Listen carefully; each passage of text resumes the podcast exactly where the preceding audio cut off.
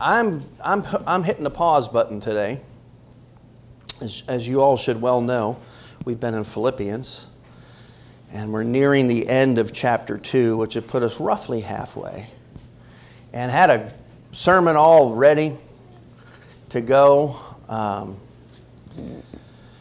um, on the an odd, a little bit of an odd section of chapter 2, but I, I, there's great value in it as Paul gives us an example of humility that's not Christ. He gave us that one already. That's not himself. That was last week's sermon.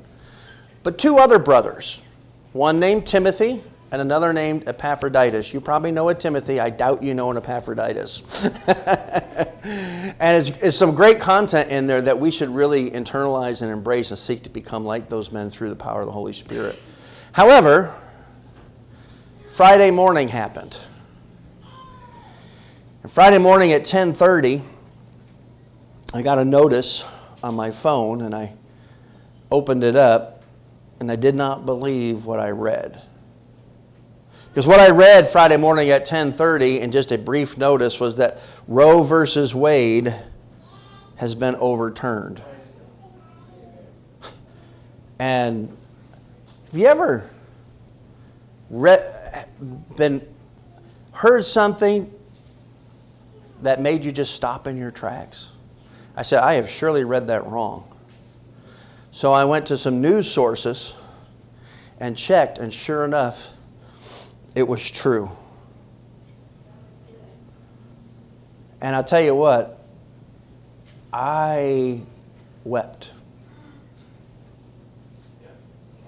And I rejoiced.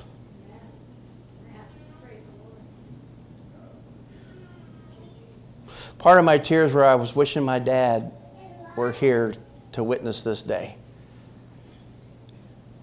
What you probably didn't know about my dad, because he was such a quiet man, is that the atrocity of abortion broke his heart. And, and he, he did a lot to fund places like Caring Solutions here in Macon. I immediately went to my wife and asked her had she heard. She said, I just saw it. And then I was, I was so excited. So I went out to the front of the house and my kids said, What's going on? I said, The Supreme Court of the United States just overturned Roe versus Wade. And they said, What is that? And so I, I, I took some time and explained to my kids this wonderful news of what had just happened.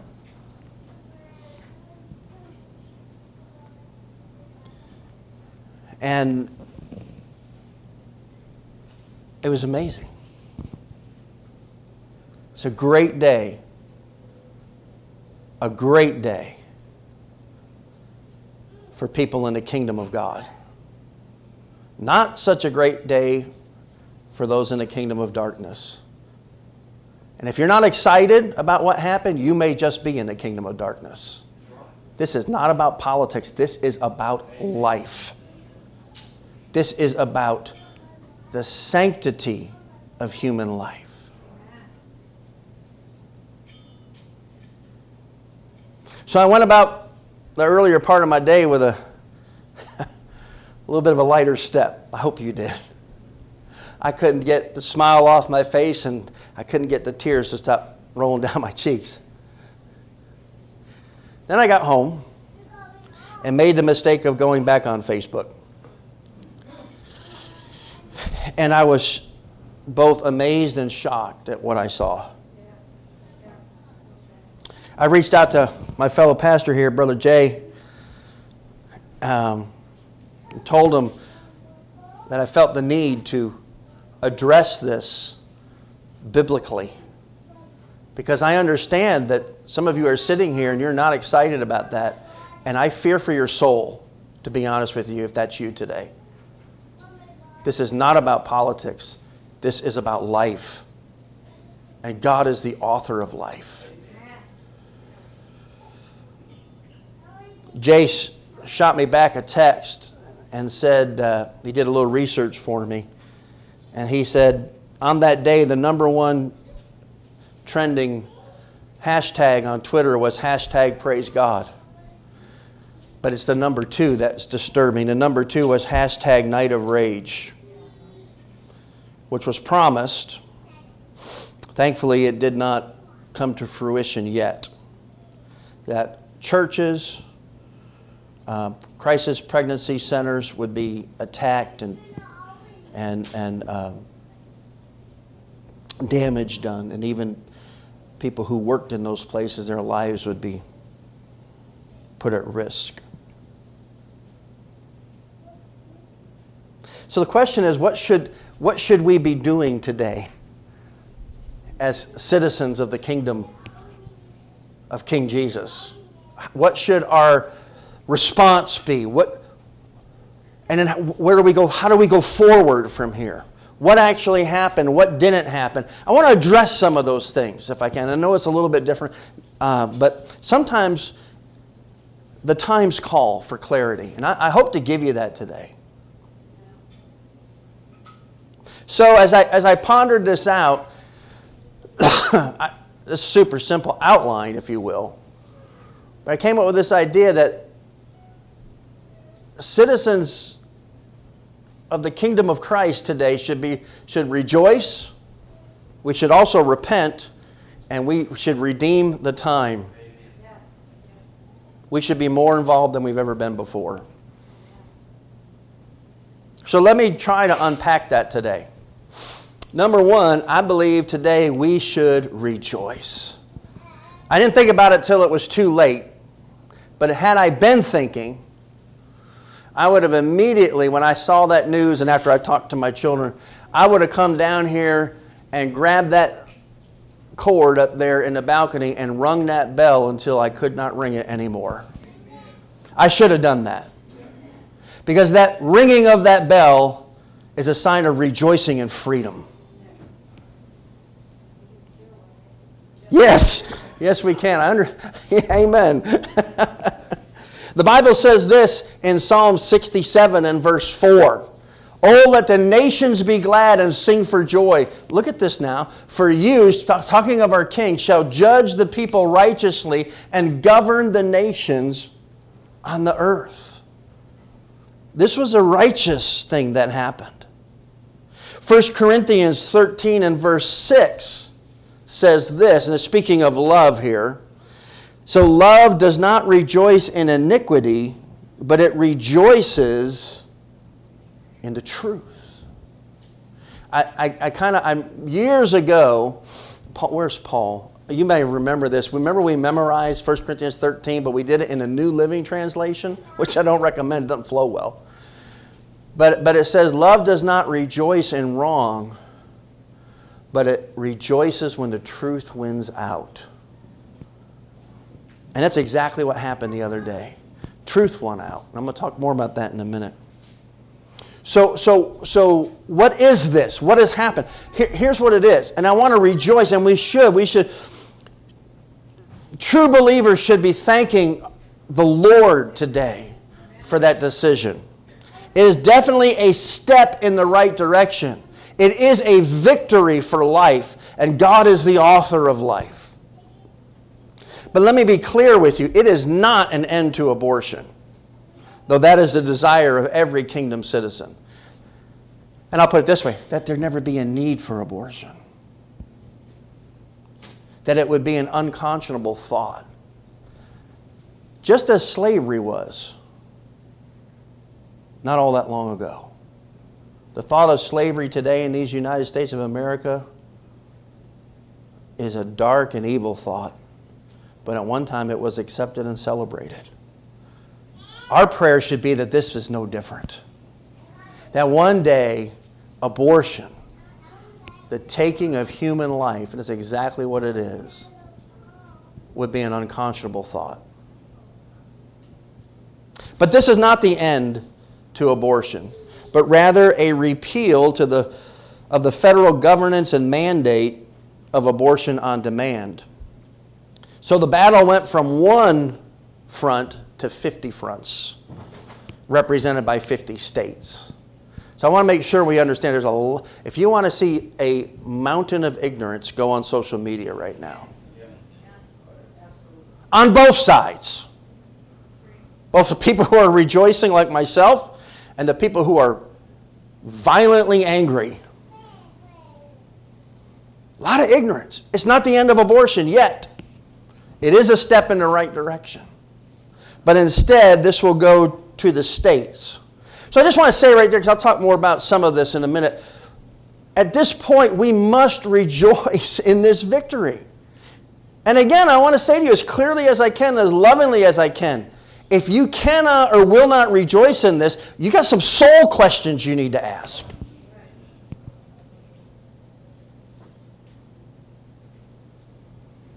We got to thank God for what got us here to this point today. And I'm going to, and I'm not going to, I'm going to make this statement and move on, but I, just want to say this. It's, you don't have to be a historian to know that this, that God used a very flawed man for such a time as this to put justices on that Supreme Court that will finally overturn Roe and, more importantly, Casey, Planned Parenthood versus Casey 1992.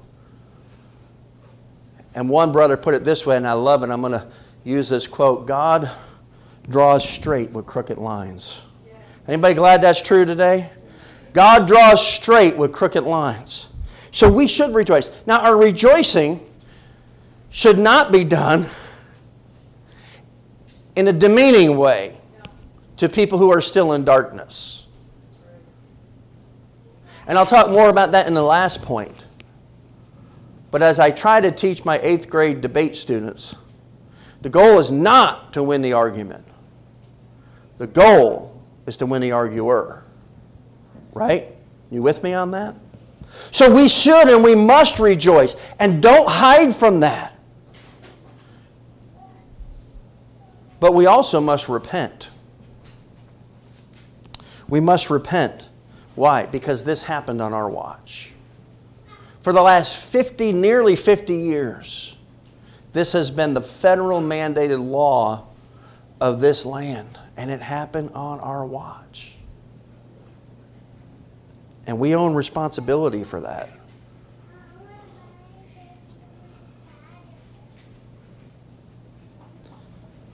Edmund Burke said, The only thing necessary to triumph for the triumph of evil is for good men to do nothing. And, and brothers, that's exactly what we've done. And if not nothing, certainly not enough. Burke borrowed this statement from a guy named John Stuart Mill, who said in 1867, here was his original statement of this, edited by Burke. Mill said this Bad men need nothing more to compass their ends than that good men should look on and do nothing. We have all been guilty and I believe we have all sinned in not standing for life enough, life from the womb, from the moment of fertilization. I wonder, I don't know if you've thought about this, um, and I'm going to try to grab this.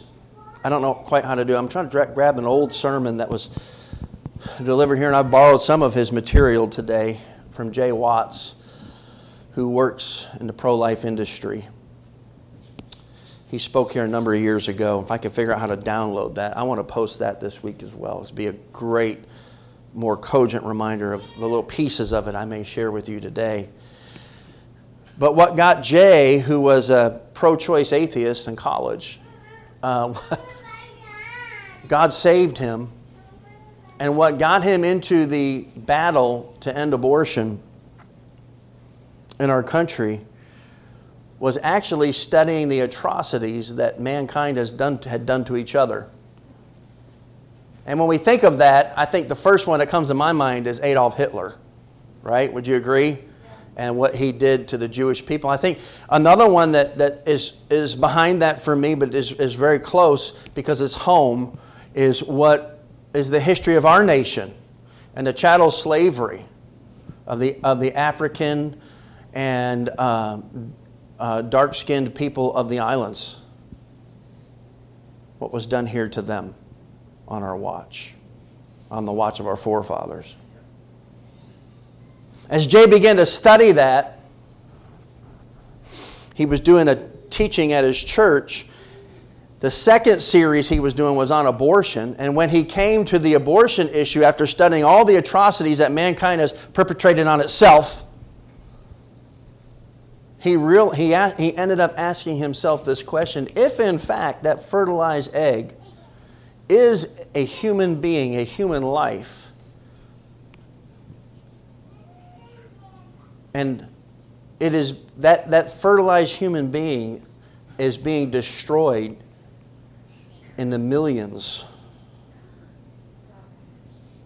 What am I doing about that? And what should I do about that? And think about it. If you, we like to think that if we lived in Germany in the 1930s, that we would have been part of the resistance. And that resistance was small, but it was there. There were men like Dietrich Bonhoeffer, pastor, who saw clearly what was going on and was involved as a pastor in a plot to assassinate Hitler. And it cost him his life mere days before that war came to an end. And we all like to think that we would be Bonhoeffer or that we would be part of the abolitionist movement in the United States of America that literally gave their lives for the freedom and the correction of a great wrong. I like to think I'd, been a, I'd be a part of that. But here's how we know what part are we playing in the, in the abolition of abortion in this nation of ours?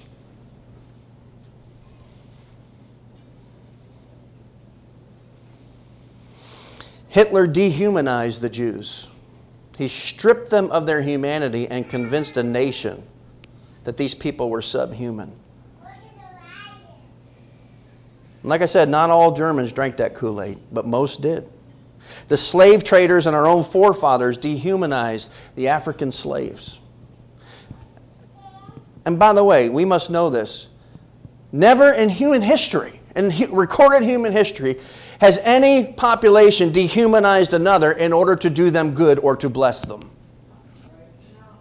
We dehumanize them in order to treat them as something far less than human, which has produced nothing but the most evil atrocities that history has ever recorded.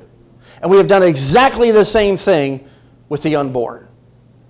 We have convinced ourselves, erringly so, that that is not actually a human being. We had to strip the unborn of their humanity in order to wreak genocide on them in the womb. And what do we do about that? What have we done about that?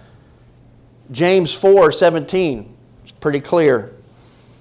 To him who knows to do good and does it not, to him it is what, church?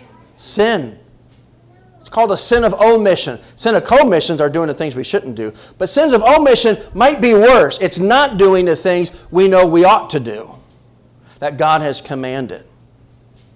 Isaiah 5 and verse 20 says this Woe, that's a curse, by the way.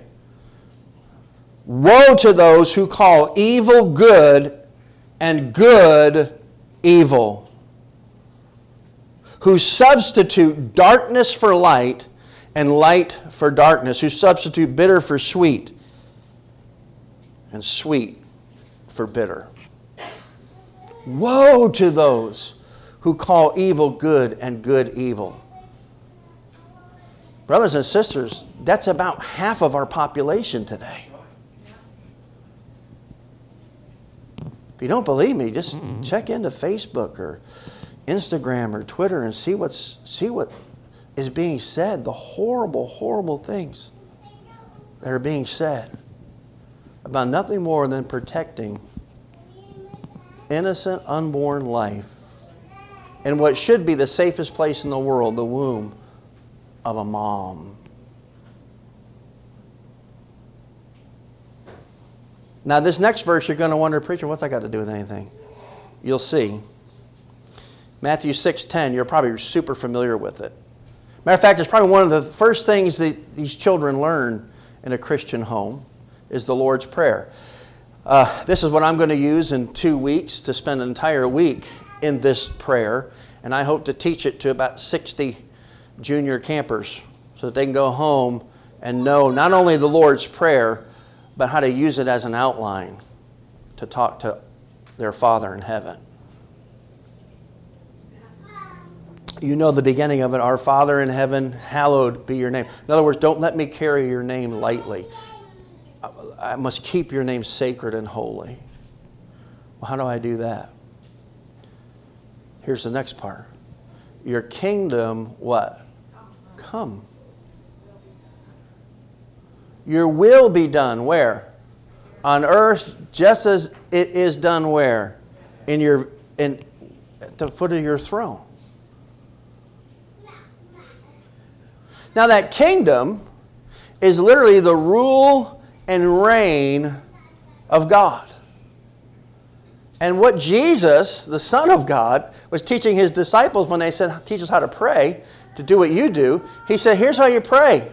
If you have any hope of not carrying God's name lightly, vainly, as if it had no meaning whatsoever, then you better, you better be inviting the rule and the reign of God into and onto your life and your surroundings. You tracking with that this morning? You say, What's that got to do with abortion? Let me ask you a question. He clarifies what that looks like, how, how total the rule and reign of Christ must be, or of, of, of, the Father in our lives, by saying this your, here's what the kingdom coming looks like is that God's will is done in our realm of earth just as it is done where? In his very presence in the throne room. How do you reckon God's rule and reign is obeyed at his feet right now in present heaven? Perfectly. Perfectly. Let me ask you this question. You see where I'm going with this. Will there be abortion or the need for abortion or even the thought of it in the new heaven and new earth? Is there murder in the present heaven right now? No, there's no sin there. And what is he saying? We're inviting your rule and reign right now in our life and in, the, in, in, in, in our community, right? Abortion has no part of that. It is in direct opposition to the mandate of the king in the book of Exodus, the Ten Commandments. Commandment number six, you shall not what? Commit murder or kill. The unjust, there's a just time to take a life. The unjust taking of human life. Now, let me put this together. We call ourselves Christians. We call ourselves little Christs. We call ourselves, as the scriptures do, we agree with the word, we call ourselves members, citizens of the kingdom of King Jesus. True? His kingdom come. We want his rule and reign. Abortion is the murder of an unborn human being. Has no room in the kingdom of Christ.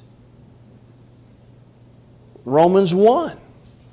We're going to look at 26 through 32. I'm going to read verse 18 first. Here's what verse 18 says, then we'll drop down to 28. For the wrath of God is revealed from heaven against all ungodliness and unrighteousness of men, and here's what we do, who suppress that truth in unrighteousness. You see, because here's the thing, folks even the lost, even those who are in the kingdom of darkness right now, y'all know the truth. They know the truth, but they suppress it. They keep it down, they keep it from bothering them by throwing lies at it. And they do that in unrighteousness, in sinful attitudes and actions. Then we pick it up in verse 28. It says, And even as they did not speaking of the same people, like to retain God in their knowledge? Obviously not. This is, this is the opposite of inviting the rule and reign of Christ in your, of, of God in your life. Uh, what did God do? Well, He gave them over to a debasement. He said, Well, here, I'll give you what you want. To do those things which are not fitting. Next verse. And being filled, and here, here's what happened. When God gave them their rein, when you're riding a horse and he's fighting you, you just give them their rein, give them their head. You let them go where they want. So God just kind of gave them their rein. It's okay, go ahead, do what you want. Here's what they wanted, here's where it ended up. Being filled, and that word means overflow. Their lives became overflowed with all unrighteousness. You name it, they did it. And then he's going to delineate sexual immorality, wickedness, covetousness, maliciousness. This list gets worse. Full of envy, here's murder, strife, deceit, evil mindedness, a mind bent towards evil. They're whisperers, in other words, gossips, backbiters, haters of God, violent. I mean, they call for a night of rage. There's already enough violence in, a, in abortion itself. And to call for violence on people who want nothing more than protect the lives of the unborn. As Jay said in the text, it's, it's very easy to see which side is darkness and which side is light. Violent, proud, boasters, inventors of evil things. And by the way, young people, look at this one. In this list of what we would consider heinous, horrible crimes against our King and our God. Look at this one that's in there disobedient to parents. You think your obedience to your parents matters? God puts it right up there with violent backbiters, murderers. God don't play with sin. Next verse. Undiscerning, untrustworthy, unloving, unforgiving, unmerciful. Pretty strong, isn't it? And the last verse. Who now, notice what he says about these people in darkness. They know the righteousness of God. Now, look at this that those who practice such things are deserving of death. By the way, young people, disobedience to parents, death penalty. Oh, my word, that's a little harsh. That's God's word. Deserving of death. All right? Back that up there just a minute. Let me get the rest of that. They're deserving of death. They know it.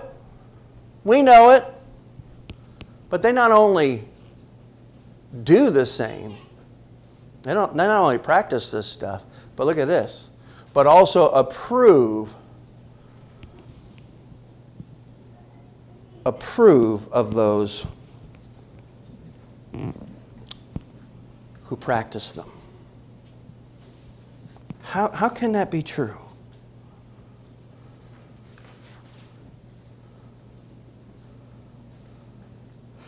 I understand there are two sides of the aisle.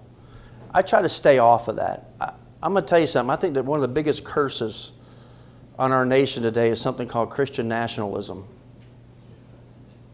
Bad idea. It's idolatry, pure and simple. Pure and simple. But that last verse says we approve of those who practice these things.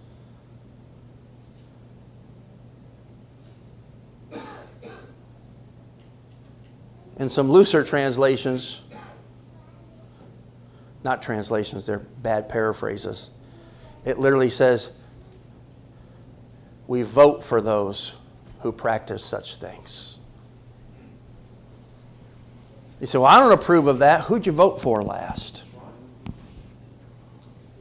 You say, Preacher, you telling me who to vote for? Nope. Not.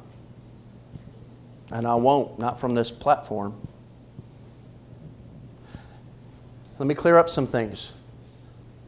You don't vote for a person, you vote for a platform.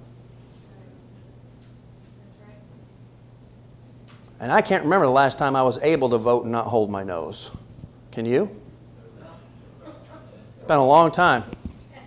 And I have not always voted party line either in my life. Because there are issues that weigh more than other issues. Life is one of them. Pure and simple. Life and the sanctity of life is heavier, much heavier than taxes. It's much heavier than one platform stance on the current war or crisis.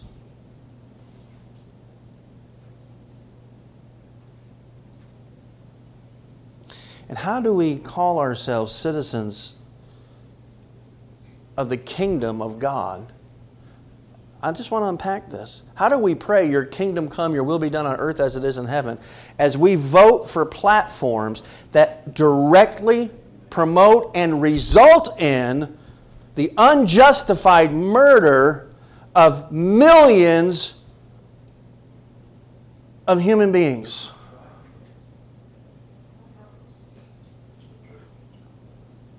I don't get it.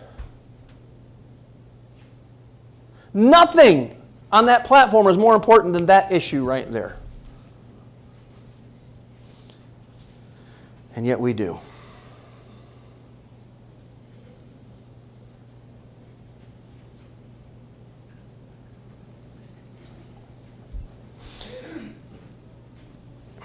I'll say one more thing on this. I know it's hard.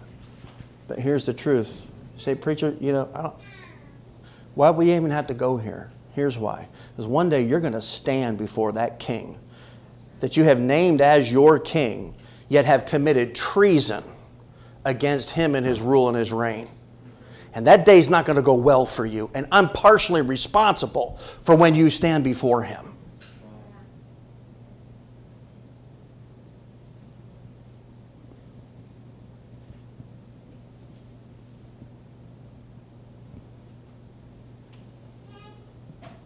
We need to repent.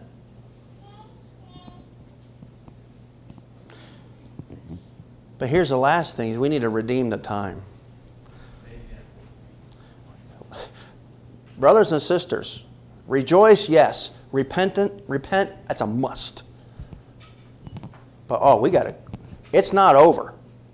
In fact, the battle just went to 50 fronts. We got a lot more work to do. A lot more work to do. Ephesians 5 is where this phrase comes from in verse 15.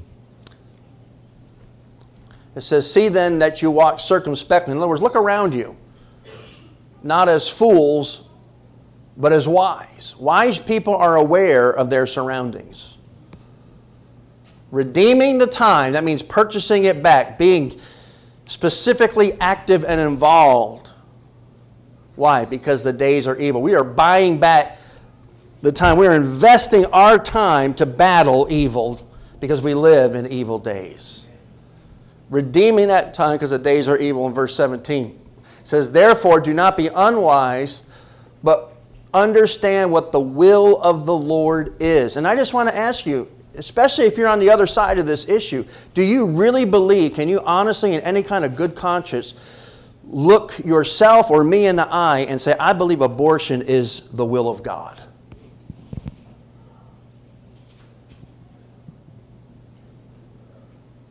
So we've got to redeem the time. We got to be involved in bringing this to an end. And I know there's issues. And I really just presented one side. And I'm going to just, in the last few minutes I've got left with you today, I want to give you some strategy to help you do that. And I want to talk about some of those harder things. A lot of the memes and the, and the posts that are out there saying, you know, which are not accurate, um, but are saying that we just brought an end to women's health care in this country. That is not true. Not true at all. We've just saved millions of future women from the death penalty. And there are times, would you agree? There are times that there's issues, right? Sure.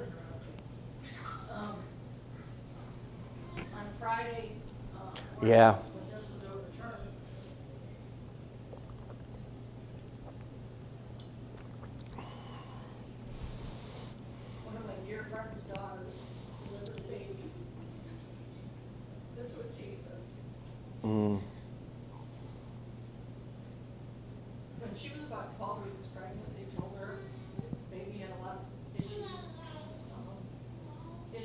apart, and a lot of her organs were growing outside. The body, yeah. So, you know, they told her there's nothing that can be done, you should just terminate your pregnancy. And she refused. And, uh, she continued to carry the baby.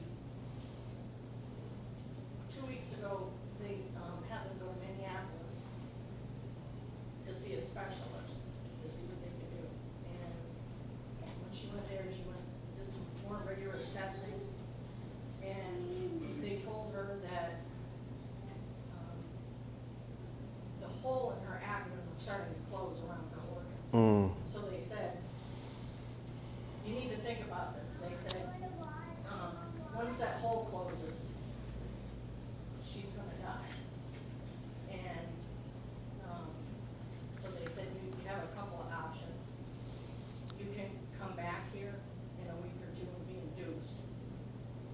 Um, or you can just let her pass away and deliver her after. So she agonized for a couple of weeks. And she went back there Tuesday night, and they started to induce her on Wednesday. And she told Rebecca before she left, she said, I know that there's nothing that they can do for Hazel. But I want them to, I want to deliver her, and I want to look at her and hold her, so that she knows that I wanted her. Yeah. I loved her. And I cared about her. Amen. So that's what she did. Her and her mother went, and she got to hold her baby. And my friend got to hold her granddaughter. And they thank God for her, even Mm. though they only got to spend moments with her. But that's what matters. It does. It does. And you know what? Nobody denies that. Why would you even bother delivering a, baby early in a hope in, in a slight, slight chance that it could live? Because we intuitively know that life matters. There's a and what a what an honorable thing to do to hold, even though that baby died before it was delivered, poor little Hazel was delivered. Why do we do that? Because it's a human being. It's a human being, and that life is precious. And she was beautiful. She, she had, Oh. my friend and her daughter had the same little button nose, and she had that. same Oh. And we honor that, right? And we'll have a funeral. It's a, why? Because it's a person. And that's really the, the, the, the crux of the argument. And I just want to give you a couple of things to think about that you can use. And I am going to try to post Jay's talk on that. It's called A Case for Life. I'm going to try to post it on our, our thing this week so you can get it. And I got this from Jay. But he says we, we must argue this with people who are on the still in the kingdom of darkness and or or confused. We got to argue it from two fronts initially, and that's from science and philosophy. So why not the Bible? Because we got to start where we have agreement. You got to start from a point of agreement so you can move to and, and, and introduce. And here's what the scripture says. The scripture had this right all along. And the first question, the scientific question that needs to be answered, is what are they? What are the unborn? Um, the Latin word is fetus, which you've heard that a lot lately. You just pr- pronounce the English way, which is fetus. You know what it means? It means baby. Lit- literally, the pagan Romans understood this. And there were some horrible people who had zero value of life, especially infant life. The word fetus means baby in Latin. We got to answer the question what, what are they? What are the unborn? And again, I, I, I, Jay helped me understand this. If Jackson, if I'm in the house and I hear Jackson say to me, hey, Dad, can I kill this? Well, you know, what's the ant? He's seven years old. It could be anything, right? And your initial thought is no, but really the question is, well, well what is it? It depends. What is it? If he's holding a cockroach, guess what the answer is? Yes, you may kill that and do it quickly. Right? Please. Now, if, if he's got the neighbor's cat in his hand, answer is no. Right? right? Different value on that life. Right? So here it is. What it is determines the right or wrong of how we treat it. That makes sense? We all understand that at a core level. What it is determines the right or wrong of it. So here's the deal we must ignore this question and its answer to terminate that life. We've got to ignore it. We, we, won't, we can't even ask the question because science has already proven exactly what that is. And one of the questions, as you're talking to people who are confused or still in darkness on this issue, here's a good question. Um, and it's in that book, Tactics, Courtney. Highly, do you remember the author? Greg Koukl. Uh, in the book Tactics, here's one of the questions he, he teaches you to ask is, what do you mean by that? And not in an ugly way, having a conversation. What do you mean by help me understand? And here's one of the things that's helpful. You know, we say, well, it's not really a, a human life. Well, what if it's a two year, how old Simon? Two and a half. What if it's Simon? Right? And, and I said, you know what? Simon was born to these two. They're struggling financially, can't make ends meet. He's put a phenomenal financial stress on this family. It's emotional stress in their marriage. Let's just kill him. Let's just, I'll do it quietly. We'll just kill him. You lose your mind. Why? Because intuitively know, intuitively we know that is wrong. You can't kill children because they're expensive.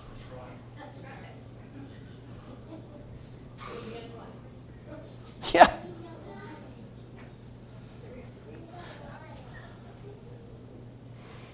And they said, well, it's, it's not that, it's the privacy issue. It's the privacy issue, which really was what Roe versus Wade uh, was decided on the, the privacy rights of the mom. But let's say the same kid, let's say that, that Mike is beating the tar out of him every night. And he is just, his life is living hell at home. But it's in the privacy of their home and it's only them. But you find out about it. What do you do? You say, well, you know what? It's their own home, it's their kid, it's a privacy issue. What they do is what they do. No. Why? Because privacy is not a justification for abusing other human beings. Is it better because he's got a horrible life, just take him out and kill him? No. The arguments fall apart. And what we're saying is that abortion is a moral issue. It's not a preferential. One of the, one of the arguments you're going to get is, well, if you don't like abortion, don't have one. No, you've turned that into preference and you've You've, you've let go of the morality. It is a moral issue. If we answer the question of what is it, and, and we, we come to the conclusion that even the pro choice scientists fully admit, is that at the point of fertilization, this fertilized egg is a human being. Then we can say without a doubt that the ending of that life is wrong for all people of all times in all places. It's not about your preference, it's about right and wrong. So we got to argue from common ground, and this is why we argue initially from science and philosophy in order to find that common ground. So the first question is what is it?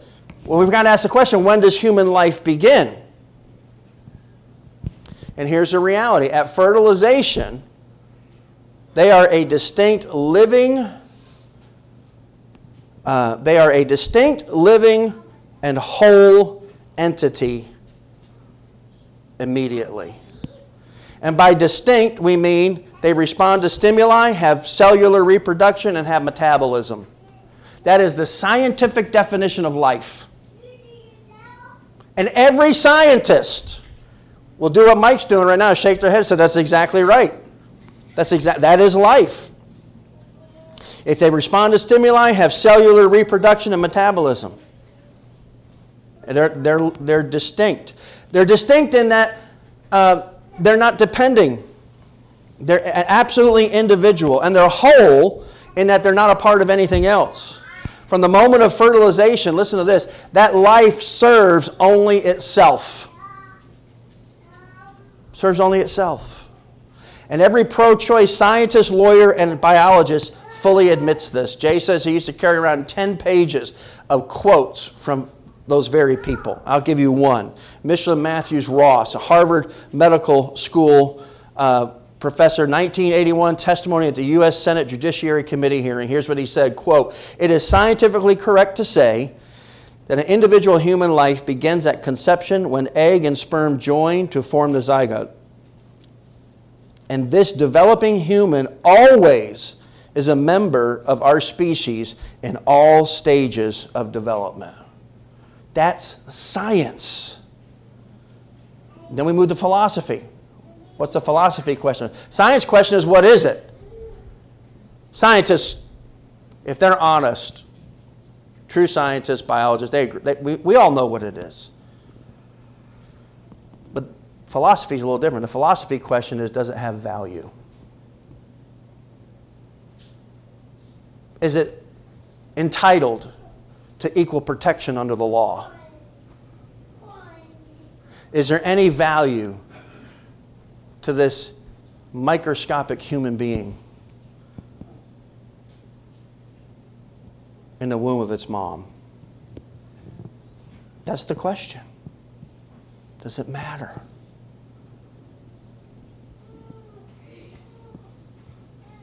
Sophia knows the answer to that question. Right? You don't even have to be that old to know the answer to Of course, uh, that's why you deliver a baby knowing there's no hope this baby's going to live. You do it because you honor the value in that life that could have been. So, in closing today, I want to just answer a couple questions with that. How do we redeem the time? What's the best way to do it? Well, I would say keep rejoicing. The joy of the Lord is our strength today. And the rule and reign of our King has finally gained some ground in this nation that we live in today. And citizens of the kingdom are rejoicing, and we should. We also should be repenting. Tears of sorrow and regret should be mixing with those tears of joy.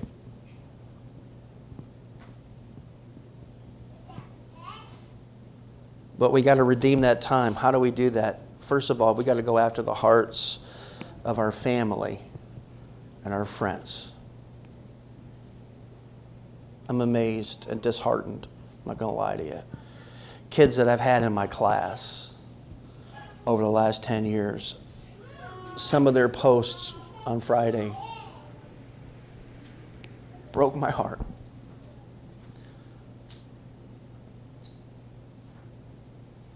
Homeschooling your kid, by the way, will never save them.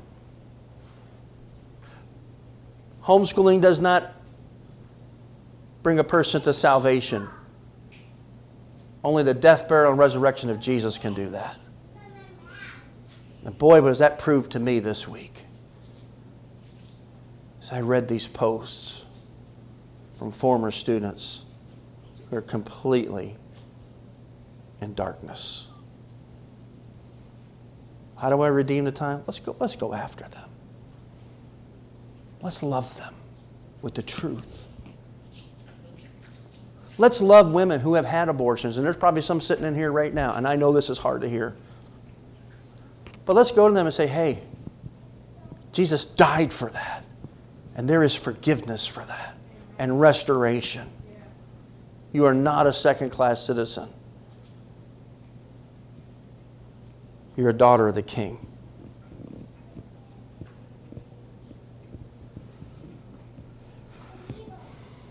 We must learn to focus on the goal of winning the arguer and not the argument. That's why I do not get in debates on social media. I'll talk to you over a cup of coffee, not on that platform.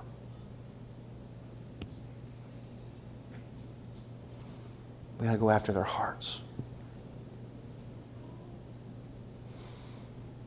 We need to evangelize the lost.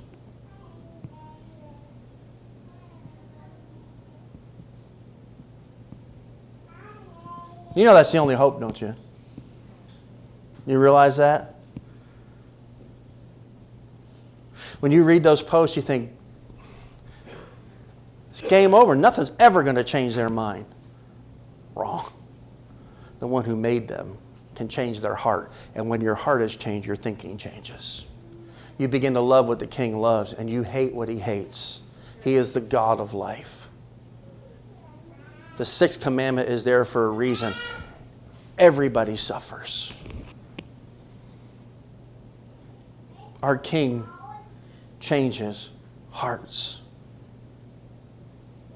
We need to repent of the idolatry of thinking if I could get, get, get my kids in a certain place, if I do X, Y, and Z and check all these boxes off, then they're going to have a biblical worldview, love God and serve Him with all their heart, soul, mind, and strength, and neighbor as self. No. No.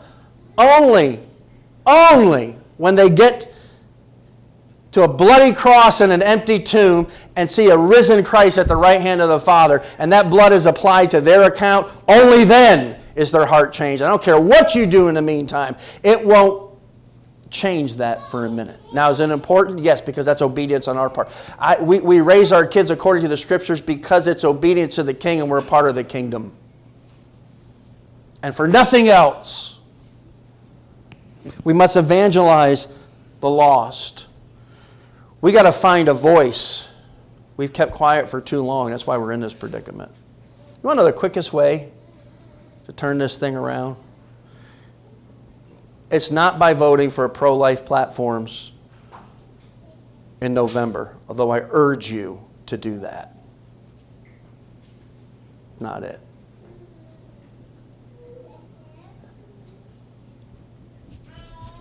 It's not by voting. It's by sharing the gospel. You want to make a difference in your community, in this nation? Share the gospel with your neighbor who has no clue. Tell them that there's forgiveness, reconciliation, and eternal life offered through Jesus Christ. That's the only hope we have to change hearts. We need to support crisis pregnancy centers like Caring Solutions. We'll be doing that this week as church. We'll be sending them a check for $500 out of our missions fund because they need it. They've had to get extra security down there because of the threats that have been made against them. Because they've done nothing but stand for life. And we got to get involved in that. And then lastly, we need to pray and then put feet to those prayers for the expansion of the kingdom. We need to rejoice. We need to repent. And we need to redeem the time. We've got an opportunity. We can't afford to sleep on this one. It's time to wake up. Would you stand with me? I want to pray, and then we're going to sing a response song. And in that response time, I want you to respond to God.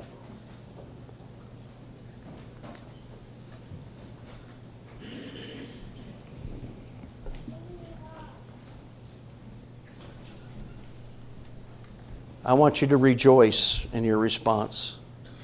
I want you to repent in your response. And I want you to, to tell our King, I am available. You just point me in a direction, and with your help, I'll redeem the time in these evil days. I'll do it. Because I'm yours, I'm a citizen, and I'm all in. That's how we respond today. Father, thank you for your word. Thank you for what has happened. May it really, truly, may it bring you glory. May lives be saved. May babies be born. And may mothers in hard situations like that, may they be loved and cared for and taken care of by your people. May we be truly pro life in all facets, from the womb to the tomb. And may we wrap arms around women who are find themselves in, in what seem like absolutely upside down impossible situations and may they discover you in the midst of that the god of the impossible and may you use us to be small parts of that. May you open our hearts and our homes that lord if, if there truly is an influx of, of babies with no homes may they find homes in our homes. May we stop making excuses and start making plans. Because we're going to be all in and redeeming the time. And may you get the glory from it. In jesus name amen